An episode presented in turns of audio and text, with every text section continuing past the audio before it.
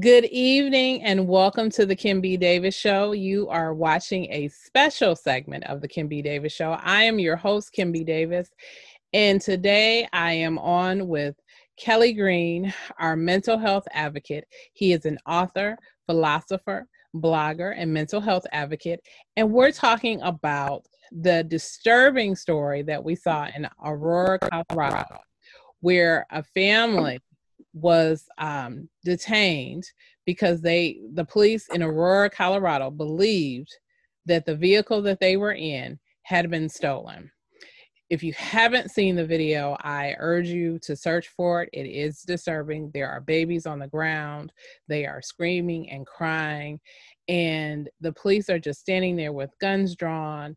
And there were like four police officers that I saw in the video.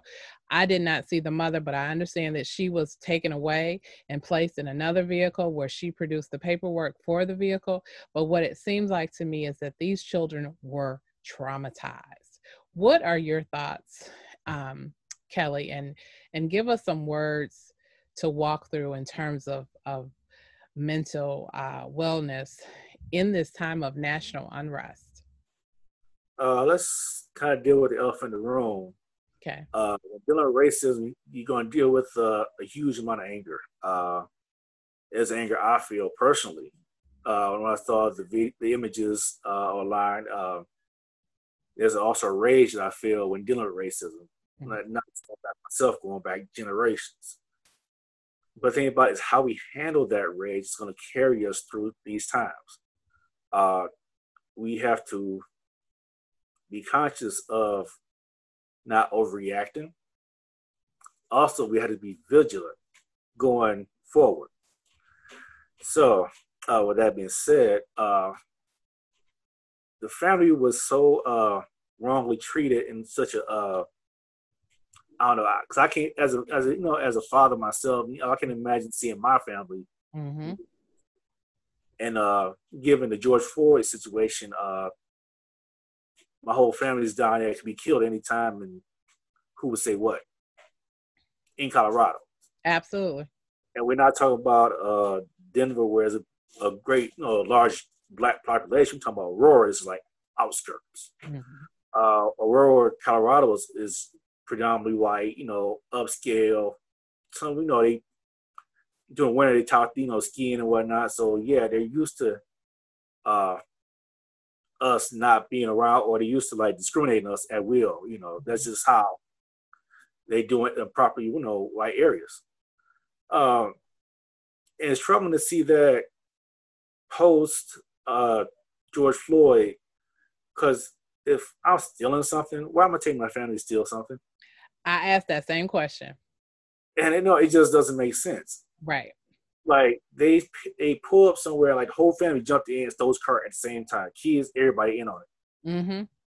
That's a illogical. A six year old was the youngest. Yeah, that's illogical. Mm-hmm. I don't care how. I mean, this is not even the Bundy. This is not a sitcom. Sitcom might be somewhat plausible, but this would never happen to a white family in a rural Colorado. Never would. Mm-hmm. Mm-hmm. It would look. It would look at the paperwork, and, you know, get sort of okay, honest mistake.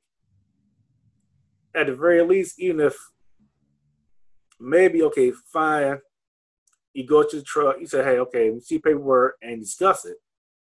But if you look and you see kids. Why are you talking about a stolen vehicle that could have been stolen within minutes or whatever, and whole family sitting there chilling? Mm-hmm. Mm-hmm. Like, I'm not joyriding and taking my family around the city in a stolen car. Exactly. Exactly. What sense that make? So basically, these cops got their jollies off, pulling out a black family, holding them to the ground, and calling the justice. Say, hey, we're doing our job. That's not your job. Not at all.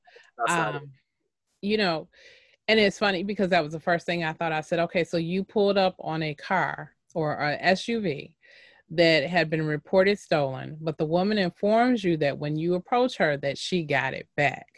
These this family was parked as you said, they were not joyriding. They were parked in a parking lot because the mother had taken the, the, the girls, I believe the oldest ones, to go and get their nails done.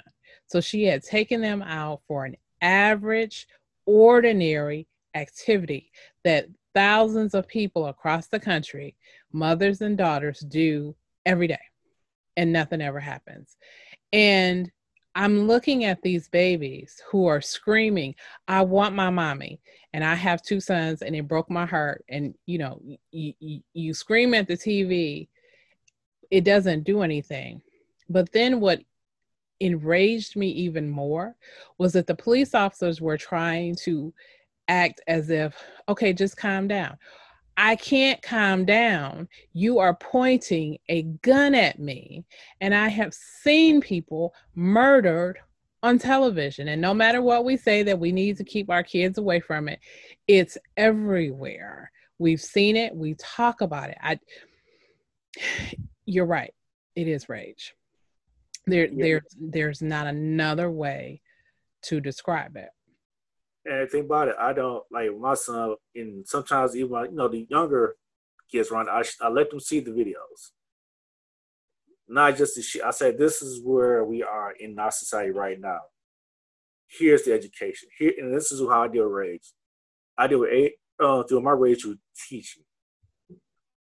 My best weapon is what I know. What I know, if I teach what I know to the next kid, they can add their piece to it. Mm-hmm and that's what we have to do. We have to educate our people and be vigilant at the same time. We have to have these demonstrations. We have to have these votes like today. We have to have uh, real conversations. And I think that uh, Black Lives Matters movement is great. Uh, our NAACP needs to step up.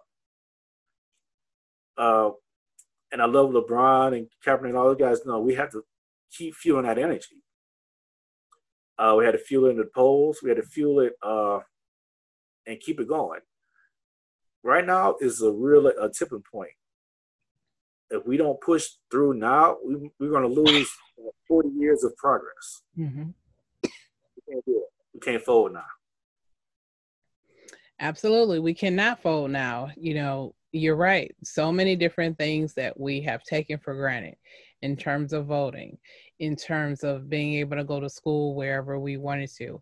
And these things haven't necessarily been rolled back, but when we get national reports of a student that is being harassed at an Ivy League school or another institution of higher learning because they're told that they don't belong there because someone called the police on them and they have to prove that they do belong there and then come to find out that the person who actually reported them is has less of a GPA than the person that that they're reporting on.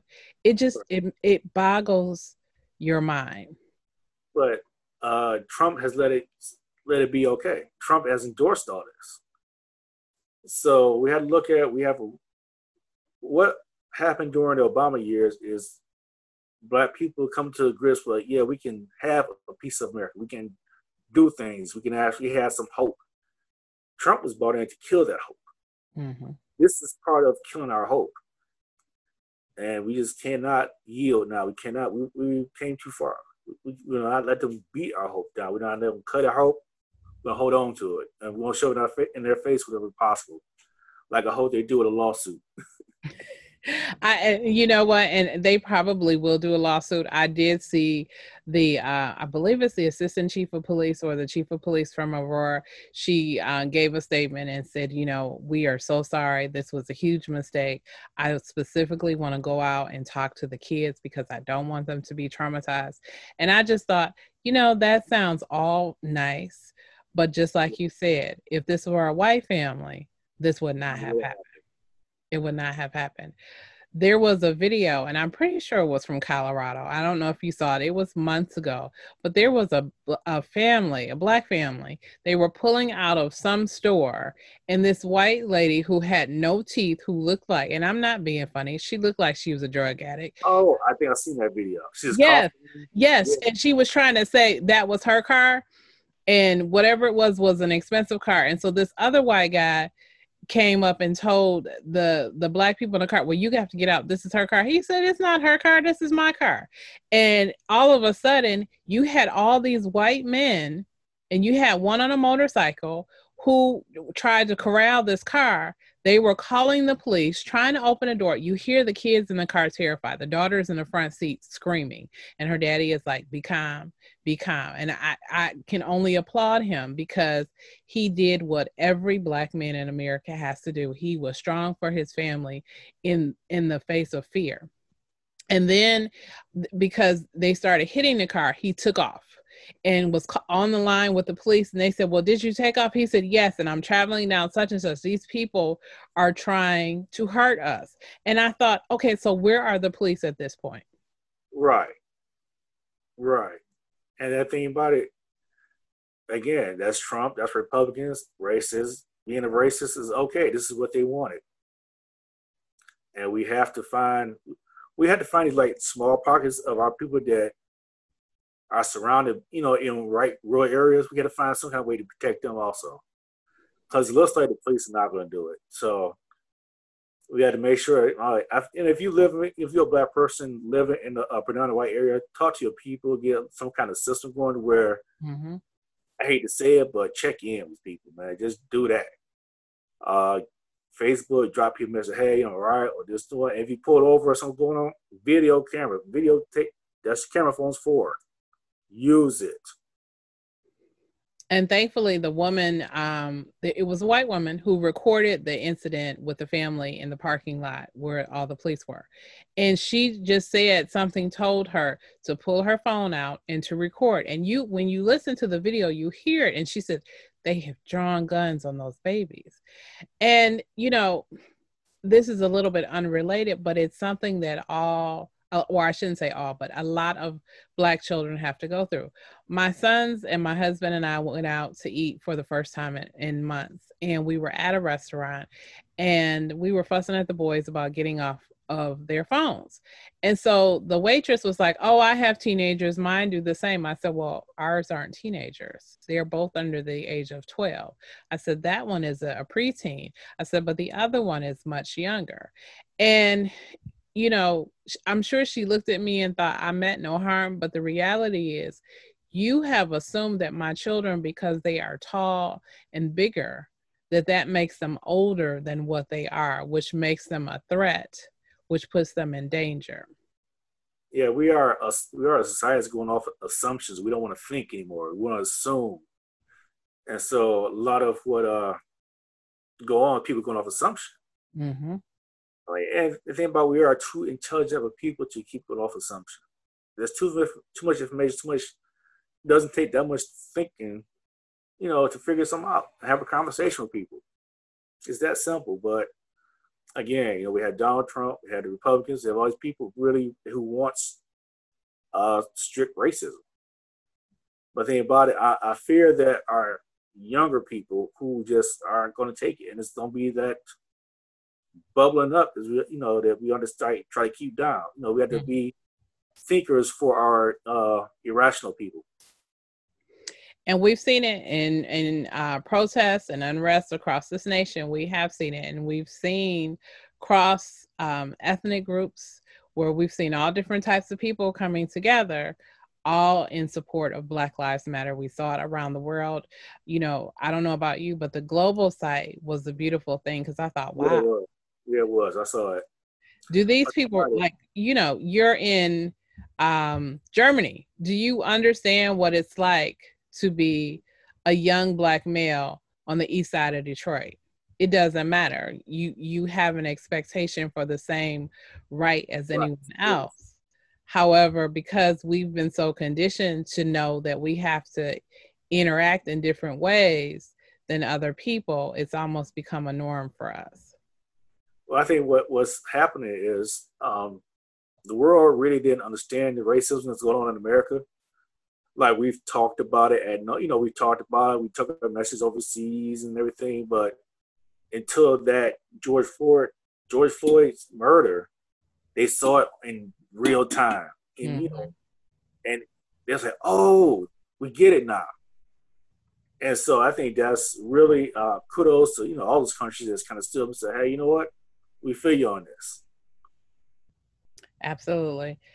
You know, in Aurora, Colorado may actually have a a uh, police issue. I don't know, but they also have another case. There's Elijah McClain, the young man who played violin, who I believe he was autistic. He had some type of a, a physical condition where he was very sensitive to temperature, specifically to cold, I believe, or extreme changes in temperature. And because he had on a, um, I guess like a, a, a ski mask sort of cap, something that covered his head and it went down to his, his neck when the police saw him, they thought he was up to no good. Of course, pulled him over. He asked them to back up to respect his his um, space because a lot of autistic people they you know yeah. like to be touched or you know it unnerves them. And instead of them, and I don't know what the answer is, but instead of them dealing with the situation better, they ended up injecting him with ketamine and he ended up dying. So when I saw this today, that immediately made me think of that. And I thought, thank goodness that woman was there and she could videotape it because we're dealing with body cam footage for Elijah Mc, for Elijah McClain, and I don't I don't believe we've had a video for him. Uh, what what uh, we talked no we we we heard we talked about Aurora, Colorado. It is not isolated. These are national events. So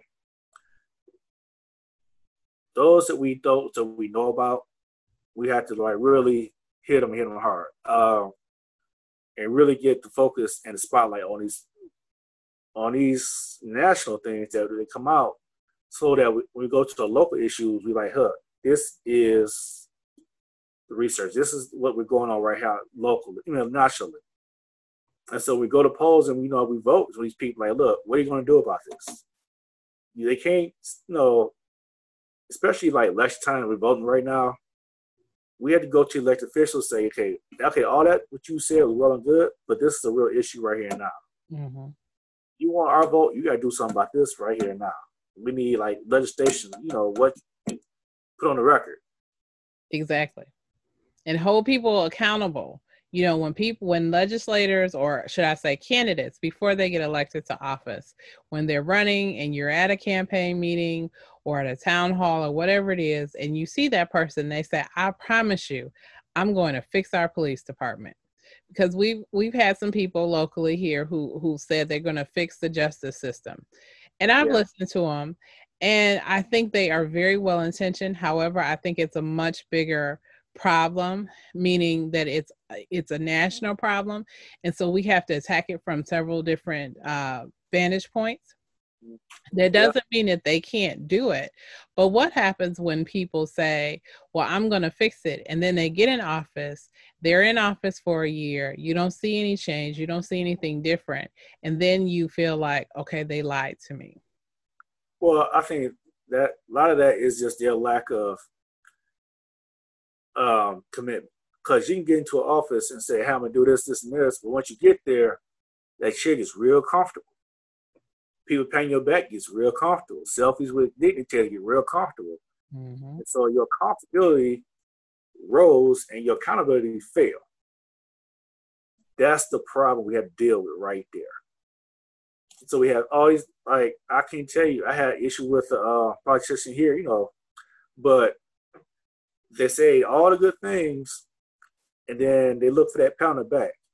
But when the paddle backs aren't there, they say, "Well, I'm not going to do this," or I'm, they're really in it for themselves and not for the people. And those uh, projects who get in for the people, they always get shouted down or they get labeled real quick.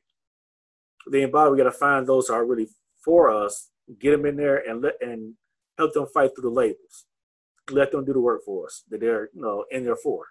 Absolutely, absolutely, and don't lose hope, as you said. Absolutely, we cannot, we will not lose hope. We're going to just continue to move forward.